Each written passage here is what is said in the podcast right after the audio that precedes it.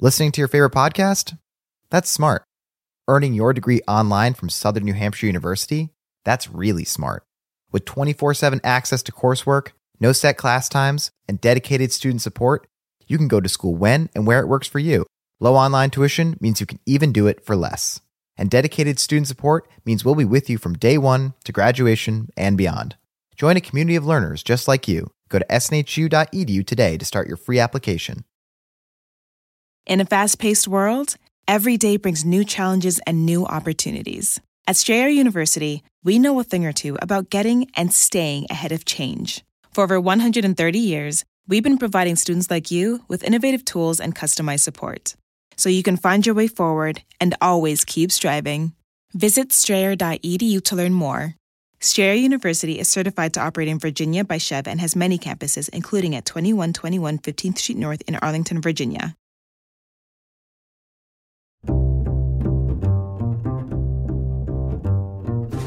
I'm Alan Alda, and this is Clear and Vivid conversations about connecting and communicating. When Rex was four years old, I was cooking dinner one night and he asked me if God was real. And I said, Well, what do you think? And he said, I think that for real, God is pretend, and for pretend, God is real. And I was just kind of stunned. It came out from him like that crisp. And I said, What do you mean? And he said, God isn't real, but when we pretend he is. I thought about that for weeks after he said it. That's Scott Hershovitz. And the weeks he spent mulling over four year old Rex's theory about God, as well as other questions and observations from both Rex and his younger brother Hank, inspired a book it's engagingly titled Nasty, Brutish, and Short Adventures in Philosophy with My Kids. You know, I love your book because you start off with things your children have said, questions they've raised, or complaints they've had, and you turn it into philosophical discussions that go pretty deep and you go 360 degrees around the subject. I love that. When when did you know you wanted to do that? So I think the idea for the book came a little bit in stages. Not long after we had our oldest son, Rex, I noticed that I would talk about him in class. Like if I was leading a conversation about, say, punishment, I teach philosophy in a law school, I'd start by telling my class about something Rex had done and ask them, how they thought we ought to respond to it. And that would be a way of getting a conversation about the purposes of punishment going without yet talking about any legal cases or talking any about talking about any of the academic philosophy that we'd read. And and I just noticed how much my students loved that. And then I started doing it with my colleagues too, and it worked with them because people just love to talk about kids and the crazy things they do, and they became entry points into these deeper conversations. And at some point, I realized, wow, this this works with uh, you know, audiences, uh, you know, of my colleagues and audiences of my students, maybe a broader set of people would be interested in approaching philosophy this way. I think one of the most interesting things is at the starting point of the book, where you find out that your son Rex is interested in becoming a philosopher. I think a philosopher of mathematics. And you ask him what a philosopher is. What did he say? So he really solved a problem for me because, uh, you know, from the very first time I was interested in philosophy, when I went home from college and told my dad I wanted to be a philosopher, his response was, What's that? And I realized I didn't know how to explain it. And so I just started to try and do philosophy with him. I said, Well, how do you know that we aren't, you know, brains in vats hallucinating this chicken dinner that we're eating? And uh, he was not impressed. He was not impressed by that attempt to explain what philosophy is. So when Rex came home, uh, from the first day of second grade, the teacher had asked, What do you want to be when you grow up? And he had told her a philosopher of math. And I said, Hey, buddy, that's, that's really cool that you want to be a philosopher, but what's philosophy?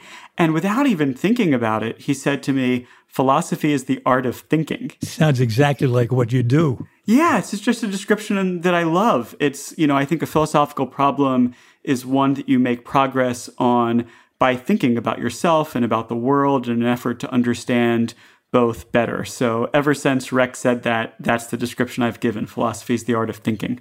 That strikes a note with me because it wasn't until I was reading your book that I remembered that when I was a kid, when I was just starting college, and I was struck by the forest of ideas that was in front of me. And I thought, this thing of ideas is such a wonderful thing. And I thought, I want to be a philosopher someday and sit under a tree and think. Do you have your own tree? Is that a tool of the trade? You know, the job doesn't come with a tree. I like to do it on a walk. So, like, you know, passing trees, I feel like is very good. But I remember having the thought as a child. I used to just like lay around my room and like to think about things. And I remember thinking, if there was a job where you were just asked to think about things, that would be the job for me. and it took about, you know, 20 years before I discovered that there was such a job. And I regard myself as blessed to have it. One of the things in your book that I find really interesting is that you don't lay down the philosophical law for us so much as encourage us to find good questions we can ask and come as close as we can to good answers ourselves. I mean, that, that sentence you have somewhere in the book, I want you to know that philosophy is too important to leave to philosophers. Yeah, so I think that the important thing about philosophy is often the activity of asking the questions and trying to understand things in a deeper way. And it's uh, my attitude towards philosophy is it's less important that I find the answers. Of course, I'm interested in the answers. That's what I'm after. But you know, I know that people have been thinking about some of these questions for thousands of years, and so I don't start with the illusion that uh, that the answer is just around the corner. But deeper understanding often is.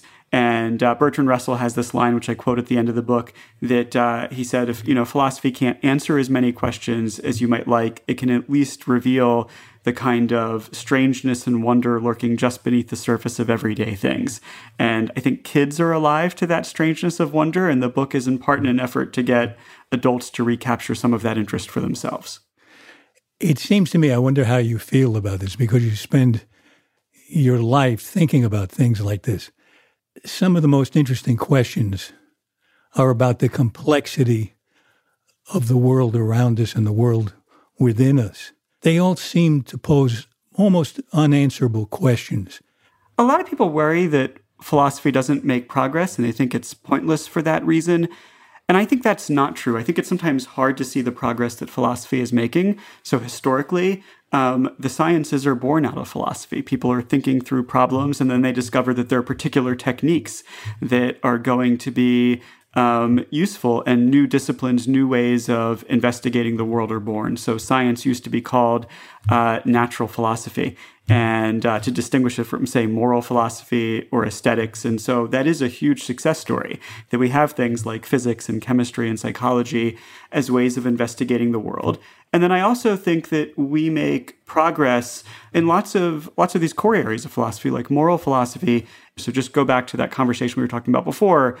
What are the purposes of punishment? There's an investigation of that in Nasty Brutish and Short. You know, one day Hank comes home from school and he tells me a story of how he took revenge on uh, on a kid who had called him a name. Actually, he never quite tell me what he'd done to take revenge, but a kid, a kid at school had called him a floofer doofer, and Hank had gotten trouble in trouble for however it was that he'd responded. And there's this really um, a rich body of literature about wrongdoing and the appropriate ways to respond to it. What is it that revenge might accomplish, and what are the alternatives to revenge?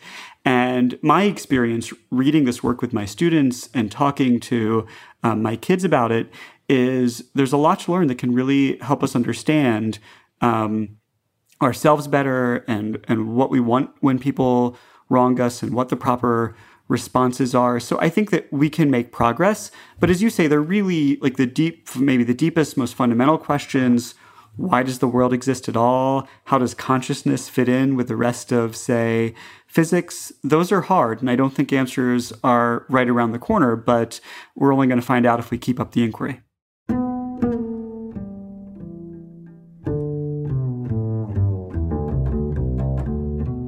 I'm interested in your discussions with your kids about morality. Was that prompted by something that they said? You know, I think of like the early years of parenting. Uh, as I say in the book, it's like running a little law school where, you know, kids have got to be taught that um, they need to keep their promises. They get a kind of contracts class. They've got to be taught that um, that you know they're responsible for the injuries they cause to others. That's a little bit of tort law. They have got to be taught that. Um, you know they're criticizable for what they do and sometimes um, you expect better of them that's a little bit of, of what happens through criminal law so you know the I think of like the early years of parenting are just like constantly presenting these moral challenges of integrating kids into a community. And, uh, but it's important to talk to them about what you're doing and why, you know, so as I, I, you know, explain the chapter on punishment, I think like even if you don't think the littlest kid is yet responsible for what they do, you've got to tell them the reasons you think they should have done something different so that you can introduce them to those reasons and hopefully make them aware of that for next time. And then you really can expect them to do better the next time. So, you know, I think a lot of these conversations um, about morality just occur organically because, you know, the struggle um, of little kids is to try and fit themselves into a community of people. It was in the morality section that you came up with the uh, the trolley problem review it for us and, and let me know how they reacted. Sure. My kids love the trolley problem. I actually taught a seminar about it that met at my house so that my kids could participate and they oh, set really? up Yeah, they set up a little toy train set. But a lot of people actually are really confused about what the trolley problem is. So there's a standard story that most people know by now that a trolley's headed down a track and if it just continues on its course, it's going to hit 5 people. It can't be stopped because the brakes don't work, but in the standard version of the story, you happen to be standing near a switch. And if you pull the switch, you'll divert the trolley onto a different set of track. And uh, that's good news for the five, but the bad news is there's one person who's on that track. So you'll kill that one person, but you'll save five people. And if you ask um, people what they do in this situation, not everybody, but most people say they'd pull the switch and they'd divert the trolley to kill the one person and, and they'd save the five people who were on the main stretch of track. So that's a trolley story, but it's not yet the trolley problem. You need a second story to get the trolley problem going. And a, and a standard way of getting it going is the case that runs like this. Same story, runaway trolley headed towards five workers but this time you're not near a switch. You're, you're, you're standing on a bridge, you're overlooking the scene, and there's a very heavy man who's leaning against the rail right over the trolley. And you realize that those five people are going to die, but if you push this heavy man, you'll tip him over the rail, he'll land on the track, and his body is heavy enough to stop the trolley. But of course, the trolley will kill him when it crashes into him. And if you ask people what they do in that circumstance, again, not everybody, but the vast majority of people say they wouldn't push the man over the bridge. Right? So we've got two cases where the calculus is would you kill one person to save five? And people give disparate answers. That's the trolley problem. The question is, why are we giving different answers? Before I do anything that involves somebody's death, I think I want to try screaming, the trolley's coming. Yeah. There's a chance they can hear me. Yeah. As long well, as that chance exists, I don't have to kill anybody. Well, you're engaging in the time honored practice in law school of fighting the hypothetical. My favorite version of fighting the hypothetical in this context in the book, I quote a train engineer named Derek Wilson, who wrote a letter to a newspaper once uh, saying that the trolley problem doesn't make any sense because uh, you know, if the trolley is traveling slow enough, he'd have your solution. He said, if it's under 15 kilometers per hour, I'm just going to ring the bell on the trolley and then everyone will get off. Um, but if the trolley is was traveling faster, right? Um, if it was traveling, he said between 15 and 30 kilometers per hour, then you should pull the switch.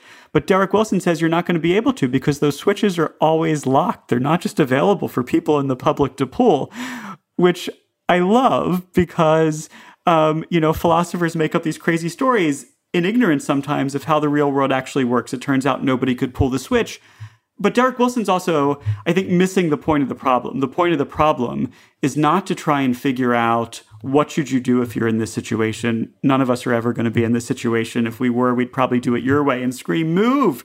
Um, the the question that people are trying to get at, philosophers are trying to get at with the trolley problem is when is it okay to take some one person's life to save others? And that's a question that actually arises a lot in the world. It arises, for instance, in conversations about abortion. That's actually where the trolley problem conversation started, was in a famous paper about abortion. It arises in the conduct of war. Truman's dropping the atomic bomb is a perfect example, it seems to me. That's right. The idea that if you drop the bomb on Hiroshima and Nagasaki, you'll kill hundreds of thousands of people, but 10 million people will be saved because the war will end sooner. That's really hard to predict.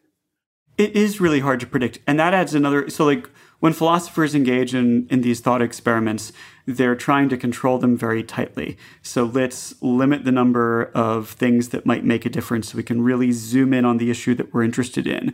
But the real world doesn't throw up just one problem at a time. It throws up lots and lots of problems, and one of them is uncertainty. So some people think it's true that um, that dropping those bombs um, uh, stopped the war earlier than it would have stopped otherwise. And other historians think that's not true, that the war was coming to its conclusion independent of that. And if you're Truman trying to make that decision in advance, it's got to be even harder than it is for historians to try and make that judgment after the fact. So, one of the real challenges of acting morally is that we're often acting under uncertainty. I've been in interesting conversations with smart people about truth. One I remember very clearly, he got very upset because I wasn't as sure as he was that there is final objective truth. It always seems that every time we get a truth, especially about a complex situation which has many variables, like the one we, have been discussing, the rights of one against the rights of many, and so on, that there are always factors that you can consider that will shade the situation, shade the answer a little differently. But I get, I, I think I'm you're the guy to talk to about this because I, I get from your book that you absolutely affirm that there is objective truth. Yeah, so we've had really interesting conversations in our house about this with my kids, who at various points, um, both of them now actually, have been skeptical of the existence of objective truth. So I tell this story in the book of one night at dinner shortly after the insurrection at the Capitol. My older son Rex says that Donald Trump is a bad president. And my younger son Hank says, well, he's a bad president to us, but he's a good president to the people that like him. And I said, Hank, do you mean that they think he's good, but they're wrong? And he said, no, we think he's good, and they think he's bad, and there's nothing in the middle that says who's right. I was really struck by that. You know, it's a, endorsing a kind of relativism about truth that we have our truth and people who think Donald Trump is a good president have their truth and that there's just no objective fact of the matter. And I was curious how far he'd push it. I said, Hank, if we go outside and I say it's raining and you say it's not, is one of us right and the other one wrong? And he said, it's raining for you, but not for me. Well, let me tell you how I think I agree with him to a certain extent. Yeah. It. I remember I, I was taught in logic class the, the first rule of logic in the course I was taught was that a thing cannot both be and not be at the same time and in the same respect. Mm-hmm. In the same respect is the tricky part because that has to do with the angle you come in on, the what the, the point of view you come from. And I could, you, we could walk outside and there could be rain hitting us. And you say, is it, is this rain or what? And uh-huh. I say, I've been in a monsoon, pal. You call this rain? Yeah. Yeah, no, I love that example because it shows the flexibility of language. Uh, the flexibility of language means that we can have really playful conversations. So I say it's raining, and you say, You call this rain? This isn't rain, right? And, um, you know, what's happening there in that case is actually we're not disagreeing about the facts we're not disagreeing about whether the, there's precipitation and we're getting wet we're having what philosophers call a metalinguistic negotiation um, which is just a fancy I love, I, love, I love how there's a name for everything yeah, it's just That's a fancy great. word for we're arguing over how we're going to use the word rain. Right. right? The same thing right. happens when I say it's cold in here and you say no it's not. Right? You know, like it may be that we, we're not disagreeing about the temperature, right? We're just disagreeing about um, you know, something practical, like are we going to adjust the thermostat yeah. or not, right? So that's not exactly a metalinguistic negotiation, it's, but it's like a practical conflict that seems like on the surface it's about our language, but it's really about something else. It's like, are we going to spend the money to cool this place down more, or you know?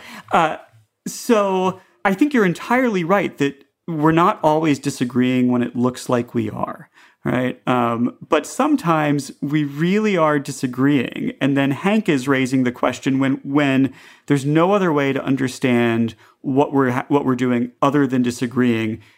Is one is it possible for one of us to be right and the other one to be wrong? And I am committed to the view that it's possible for one of us to be right. Yeah, I agree totally with that. I guess what I'm saying is something that I see reflected in your book many times over which is whatever position you hold, it's a good idea to be skeptical about your own position. Oh, that I completely agree with. So to so to say that I think there's objective truth is not to say that I think I have it. Um, it. It's to say that it's what make the it's it's what makes the inquiry worthwhile. There's a there's a target that we're after, but um, we should all be humble because we're familiar with the endless ways that we can go wrong in our search for truth.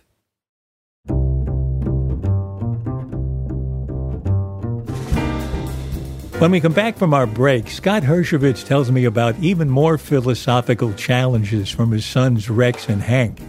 And we find out what they think of Scott's new book. Hard to believe we've done more than 200 episodes of Clear and Vivid, which is over 200 reasons to support the show on patreon.com. Here are three more. One, the proceeds from sponsors and donors support the nonprofit Center for Communicating Science at Stony Brook University, training people around the world to be better communicators. Two, at the highest level of support, you're invited to join the monthly video chat with me and other donors. And three, if you're interested, I'll record your voicemail message. Either a plain vanilla one, Betty can't come to the phone right now, but leave your name and number, you know, like that or one with some snark in it. Hi, this is Alan Alda. Betty has no interest in talking on the phone right now, probably busy listening to my podcast. But leave your name and number, and it's entirely possible you'll get a call back. Just a touch of healthy indifference for your loved ones. Go to patreon.com slash clear and vivid. That's P-A-T-R-E-O-N dot com slash clear and vivid. And thank you. Listening to your favorite podcast? That's smart. Earning your degree online from Southern New Hampshire University? That's really smart. With 24 7 access to coursework, no set class times, and dedicated student support, you can go to school when and where it works for you.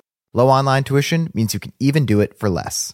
And dedicated student support means we'll be with you from day one to graduation and beyond.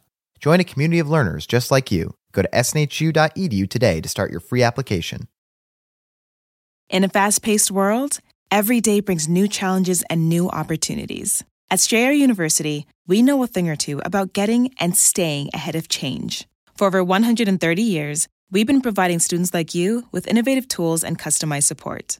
So you can find your way forward and always keep striving. Visit strayer.edu to learn more. Strayer University is certified to operate in Virginia by SCHEV and has many campuses, including at 2121 15th Street North in Arlington, Virginia. This is Clear and Vivid, and now back to my conversation with Scott Hershovitz.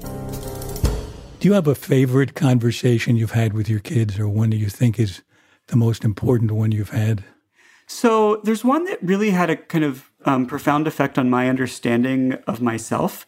Uh, so when Rex was four years old, I was cooking dinner one night, and he asked me if God was real. And I said, uh, I started the conversation by just saying, well, well, what do you think? And he said, I think that for real, God is pretend, and for pretend, God is real. Whoa. And I was just kind of stunned. It came out from him like that crisp. And I said, What do you mean? And he said, God isn't real, but when we pretend he is. And I, I thought about that for weeks after he said it because I've always had this puzzle about myself, which is I don't think of myself as a believer in God in the sense that I think the stories that I learned in uh, in religious school describe the way the world actually is. But nevertheless, I go to synagogue and I celebrate holidays and I observe Yom Kippur and Passover. And I've always wondered why this disconnect. Why am I doing this if I don't actually think that God is real? And Rex helped me appreciate the answer, which is it's a kind of pretend, a kind of pretend play, really, that enriches my life in much the way that pretend play from kids enriches their, theirs. It gives me a kind of structure for celebrations and a reason to be with other people and participate in activities that are joyous. It gives me a connection to a community, and so I'm fully on board with uh, with this idea that uh, that for real God is pretend, but for pretend God is real you lead me to wonder about why the book has the title it has Nasty, Brutish, and Short. You're not talking about your kids, are you? I'm making a joke about my kids. So, Thomas Hobbes. This, this, kid uh, is a theological philosopher, right? Yeah, but both of them, you know, uh, have, have their have their deep moments like this. Uh, it, there's this line in Thomas Hobbes, who is this uh, English political philosopher who'd lived through really tumultuous times, and he found himself wondering what would the world be like without any government at all? And he thought it would be terrible. He thought it would be just a war of everyone against everyone else. And he said that life in this condition which philosophers call the state of nature would be solitary poor nasty brutish and short. So that phrase i'm a philosopher of law that phrase has figured in my teaching for a long time. And uh, and at some point i just realized you know watching my uh, children do crazy things, that they were also characters who could be described as nasty, brutish, and short. Uh, you know, uh, they're not always. Uh, they're also uh, they're really cute and kind, and they're more commonly cute and kind than they are nasty and brutish. But I, I got their permission actually to use that as the title of the book, and I, I asked Hank, the younger one. I said to him, "Hey, are you nasty and brutish?" And he said, "I can be nasty, but I'm not British." Uh, Another negotiation of meaning. That's right. Have your kids read the book? They have. Rex has read it on his own, and uh, and Hank and I, uh, Hank and I read it together. Uh, how, how old are they now? So they're a little bit older now than they are in the book. So the stories in the book, they're you know say between one and I think Rex is maybe ten at his oldest in the book, and now they're nine and twelve. And you and Hank read the book together? We did, yeah. And, you know, he is um, more interested in the stories than he is sometimes in the philosophy that comes along with them. And, uh, and he likes to, to quibble with my telling of them sometimes. You know, he thinks that. Uh, That's not that what I said. That may, maybe, maybe I didn't have the truth. um, Do they mind the way you described them? Do they mind being cute in the book? Um, not as of yet. They're both still really enthusiastic about being in these stories and, may, and maybe you know having having their some of their 15 minutes of fame. I worry that as we approach adolescence, maybe their attitudes will will shift somewhat. But then I, I hope they'll realize. I hope they'll come to see the book as I do. Ultimately, that it's kind of this extended essay about some of the things I love the most, which are my children and philosophy. Do they ever worry that conversations you're having now are going to wind up in another book? They absolutely do worry that. And actually, there, there won't be a sequel in a straightforward sense because if I start a philosophy conversation now, uh, you know, Hank especially will say, "Are you going to use this in a book?" and, and, it's kind of shut down. Although I found a trick recently, actually, the the Guardian, the newspaper, gathered questions, philosophy questions from children, and gave me the chance to to answer them. And the questions were amazing. Um, and actually, one thing I want people to know is it's not just that my kids are philosophers; it's that all kids are philosophers. But to help to get help in answering these questions from kids, I posed them to my kids, and and and they were super into it and helped me write up the answers. So uh, if the questions aren't coming from me, they're still philosophers at heart. What about infinity? Do they have a hard time with infinity? We talk about infinity on this show a lot. And uh, I actually know somebody who's a very serious person in a serious profession who tells me that he's afraid of the notion of infinity. It gives him a bad feeling. Oh, you know, I can kind of understand that. It gives me this kind of like, you know, simultaneously kind of like feeling of awesomeness, but also a feeling of smallness. And that's one of the reasons that I want my kids to think like there's a chapter in the book that that is asking the question, how big is the universe? And one reason I want my kids to think about that question, whether it's infinite or not, is a, is a thing that scientists aren't yet sure about. But I want my kids to ponder our smallness in the context of the universe and to ask whether what happens to us really matters and maybe to kind of practice seeing themselves from the perspective of the universe. So there's a suggestion in the book from uh, a colleague of mine, Sarah Buss, who says that she thinks there's a certain kind of moral courage that comes from seeing yourself um, from the perspective of the universe, from seeing yourself as small to the point of insignificant, from recognizing that what happens to you doesn't actually matter that much, but still letting others loom large and letting others be important, right? She thinks that's the kind of worldview that many of the people we admire most have, that they're, they regard themselves as insignificant and therefore willing to sacrifice themselves for others. So I think that's kind of one reason to think about, uh, uh, even if not infinity, just the poss- just like the, the, the largeness of what we're a part of and what, a, what a tiny fragment of it we are. Let me push back a little on that to understand a little better what you mean. Yeah. It sounds to me like letting a kid in on the idea that they're insignificantly small compared to the rest of the universe robs them a little bit or takes away a little bit of the chance for them to say, I deserve to be here. There's something I can do that can help things get better. But it could lead, on, on one hand, it seems to me, to saying, it doesn't matter what I do, nothing will change. Yeah, so I do think there's a risk um, that uh, you know, and one thing that um, Sarah Buss talks about is this this kind of worry that if you come to see yourself as insignificant, maybe you'll also come to see other people as insignificant, and then you won't want to be the kind of person who's helping, or maybe even you'll permit yourself to be the kind of person who's harming. And uh, and one worry I've got about this attitude that she sees in a lot of um, people who exhibit moral courage is that maybe it's incoherent. If you think that other people matter, you should think that you matter. And if mm. you hmm. think that you don't matter, maybe you should think that other people don't matter. But I, I think there's a kind of um, uh, beauty in this incoherence where you shift perspectives and see yourself as insignificant at the same time as seeing other people as significant that really allows you know people when we're thinking about folks like king or gandhi to lead beautiful lives, lives of great sacrifice.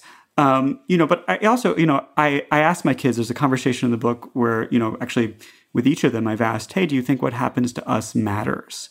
And both of them have sort of come around to like the ability to shift into this perspective of the universe and say, no, not really. But at the same time, you know, I, I asked Rex when he said that, I was like, would it be okay if I punched you in the face? And he says, no. He's like, it may not matter, but it matters to me. And I think that's another important lesson to take that maybe we don't matter to the universe, but we matter a great deal to each other. And, uh, and, and maybe that's all the kind of mattering that we need. Well, this shows me that thinking about all this stuff is infinitely interesting. That I hope we don't get such objective truth that we stop asking questions like this. I, I, would feel sad if philosophy reached its end too. I don't think it's in, I don't think we're in any danger. yeah, uh, right. But uh, but you know, there's so much joy in these conversations, and one thing I want to communicate to people is there's especially joy in having these conversations with kids because they're naturally interested in these questions, and a lot of adults don't uh, don't take them seriously and uh, and don't engage their kids, and I think that's one reason that people um, that people shy away from these questions as they get older.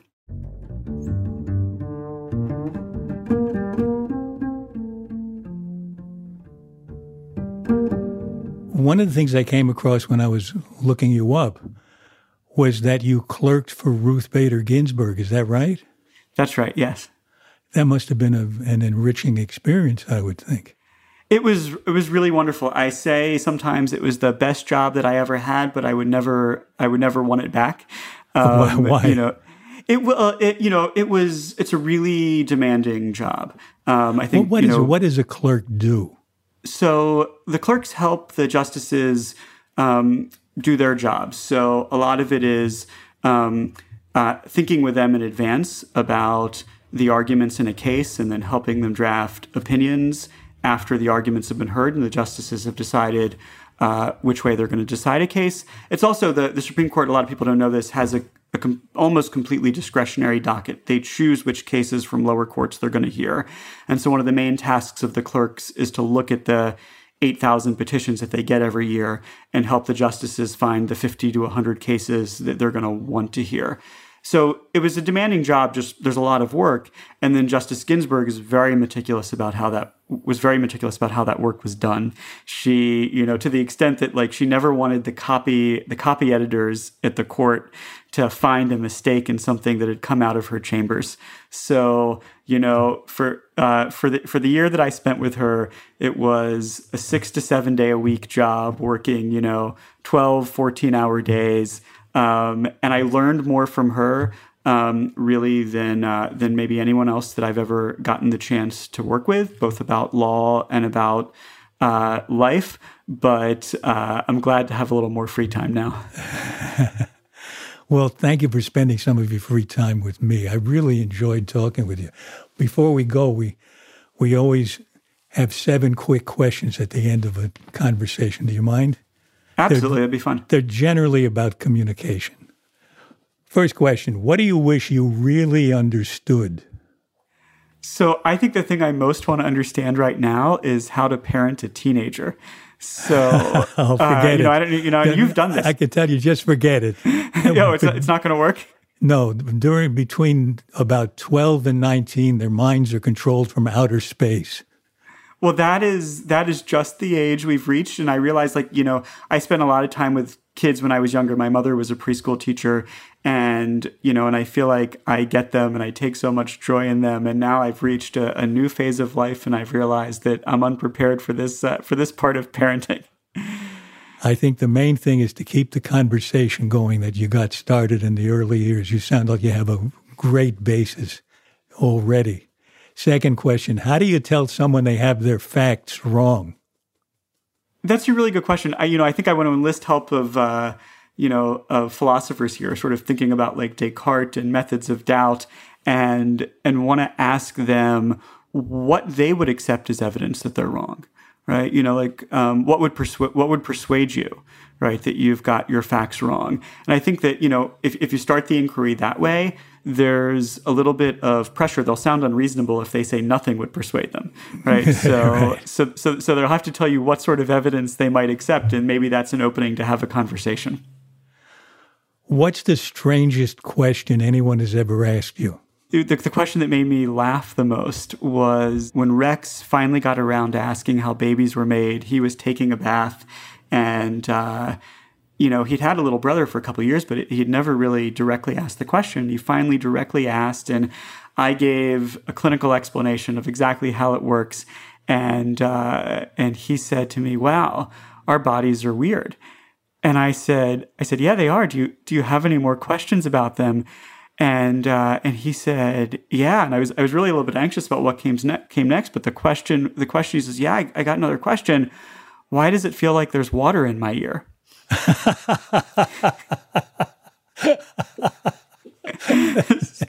that's great. Yeah. that's that's perfect. Perfect. Okay, next one. How do you stop a compulsive talker? I'm not sure I know the answer to this. The, the, the, context in which I encounter compulsive talkers most commonly is in law school. There's a handful of students who really want to um, to share their view about every question that arises in in class, and actually um, the key is not to let them get going. So I, I, I become very practiced at uh, you know asking the room if there are any questions and just not seeing the people's whose hands are always raised. If you know you've got one coming, you head them off at the pass. Exactly. Yeah, great. Let's say you're at a dinner table, you're sitting next to someone you don't know. How do you start a genuine conversation? I think the thing I most want to figure out when I'm in like a, a, social setting like that is just like what's the coolest thing about being this person, right? You know, what part of life are they involved in that that I'm not? What you know, what um, what insight they have, and so sometimes I'll just ask people, oh, like what what's the coolest thing about your job, or what's the um, you know what's the best thing about being you? What gives you confidence? I think recognizing in, in, like in a weird way recognizing that you don't actually need it that um, you know i think one of one of the the most important realizations that i had in life is I, I kept waiting to feel like a grown up and then i realized that nobody actually feels like a grown up that we're all just kind of of winging this and and don't really know what we're doing um, and that if you're anxious, probably everybody else in the situation is anxious too. Last question What book changed your life? Wow. So th- I think there's so many so many answers to that question. I'm going to give one that relates back uh, to this book. There's a really lovely set of essays by Michael Lewis um, called Home Game. Uh, he wrote a series of essays, I think originally for Slate, um, after the birth of each of his children, and then collected them into this book called Home Game. And they're a really like wickedly funny stories about his children and about his foibles as a parent that then lead to serious reflections about parenthood. And uh, and that book was a kind of a key part of my having the idea for Nasty Brutish and Short. It kind of gave me a model of I can tell people funny stories about my kids and have that as the kind of um, uh, the the the tantalizing thing that then gets you engaged in a deeper set of issues. That's great, and it's great that you took the time to be with us today. I really enjoyed it, and we didn't even need a tree. This was really wonderful. Thank you so much for having me.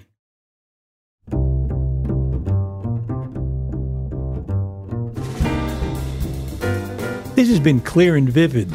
At least I hope so. My thanks to the sponsor of this podcast and to all of you who support our show on Patreon. You keep Clear and Vivid up and running. And after we pay expenses, whatever is left over goes to the Alda Center for Communicating Science at Stony Brook University. So your support is contributing to the better communication of science. We're very grateful.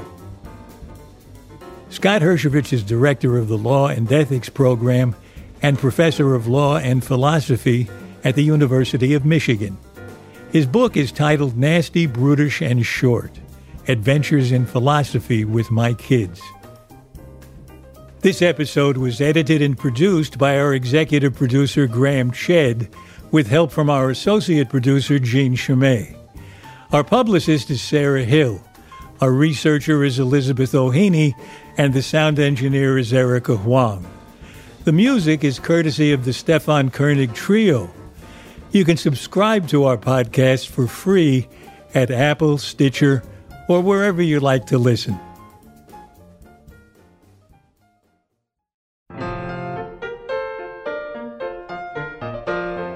Next in our series of conversations, I talk with James Zimring. His new book, Partial Truths, entertainingly explores how easily we can be confused and even misled by fractions. One of the stories I love is when A&W Restaurant was trying to take on McDonald's, uh, the quarter pounder. So they came up with a hamburger that was bigger and was cheaper. And they figured what would be better than that. And when they released it on the market, it was a colossal failure. And after the fact, they did a market analysis and they realized that their hamburger, which was a third of a pound, people thought it was less meat. Three's less than four, so I'm not going to pay more money for a third when I could buy a fourth. James Zimring and how we can avoid falling into the fraction trap next time on Clear and Vivid. For more details about Clear and Vivid and to sign up for my newsletter, please visit alanalda.com. And you can also find us on Facebook and Instagram at Clear and Vivid, and I'm on Twitter at Alan Alda. Thanks for listening. Bye bye.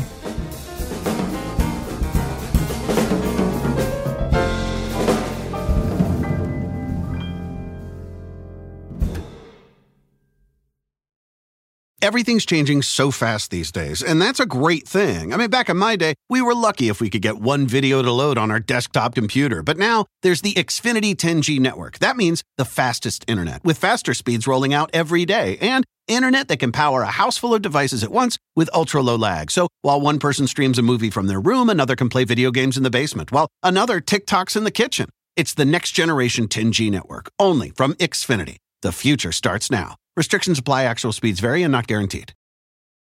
Walmart Plus members save on meeting up with friends.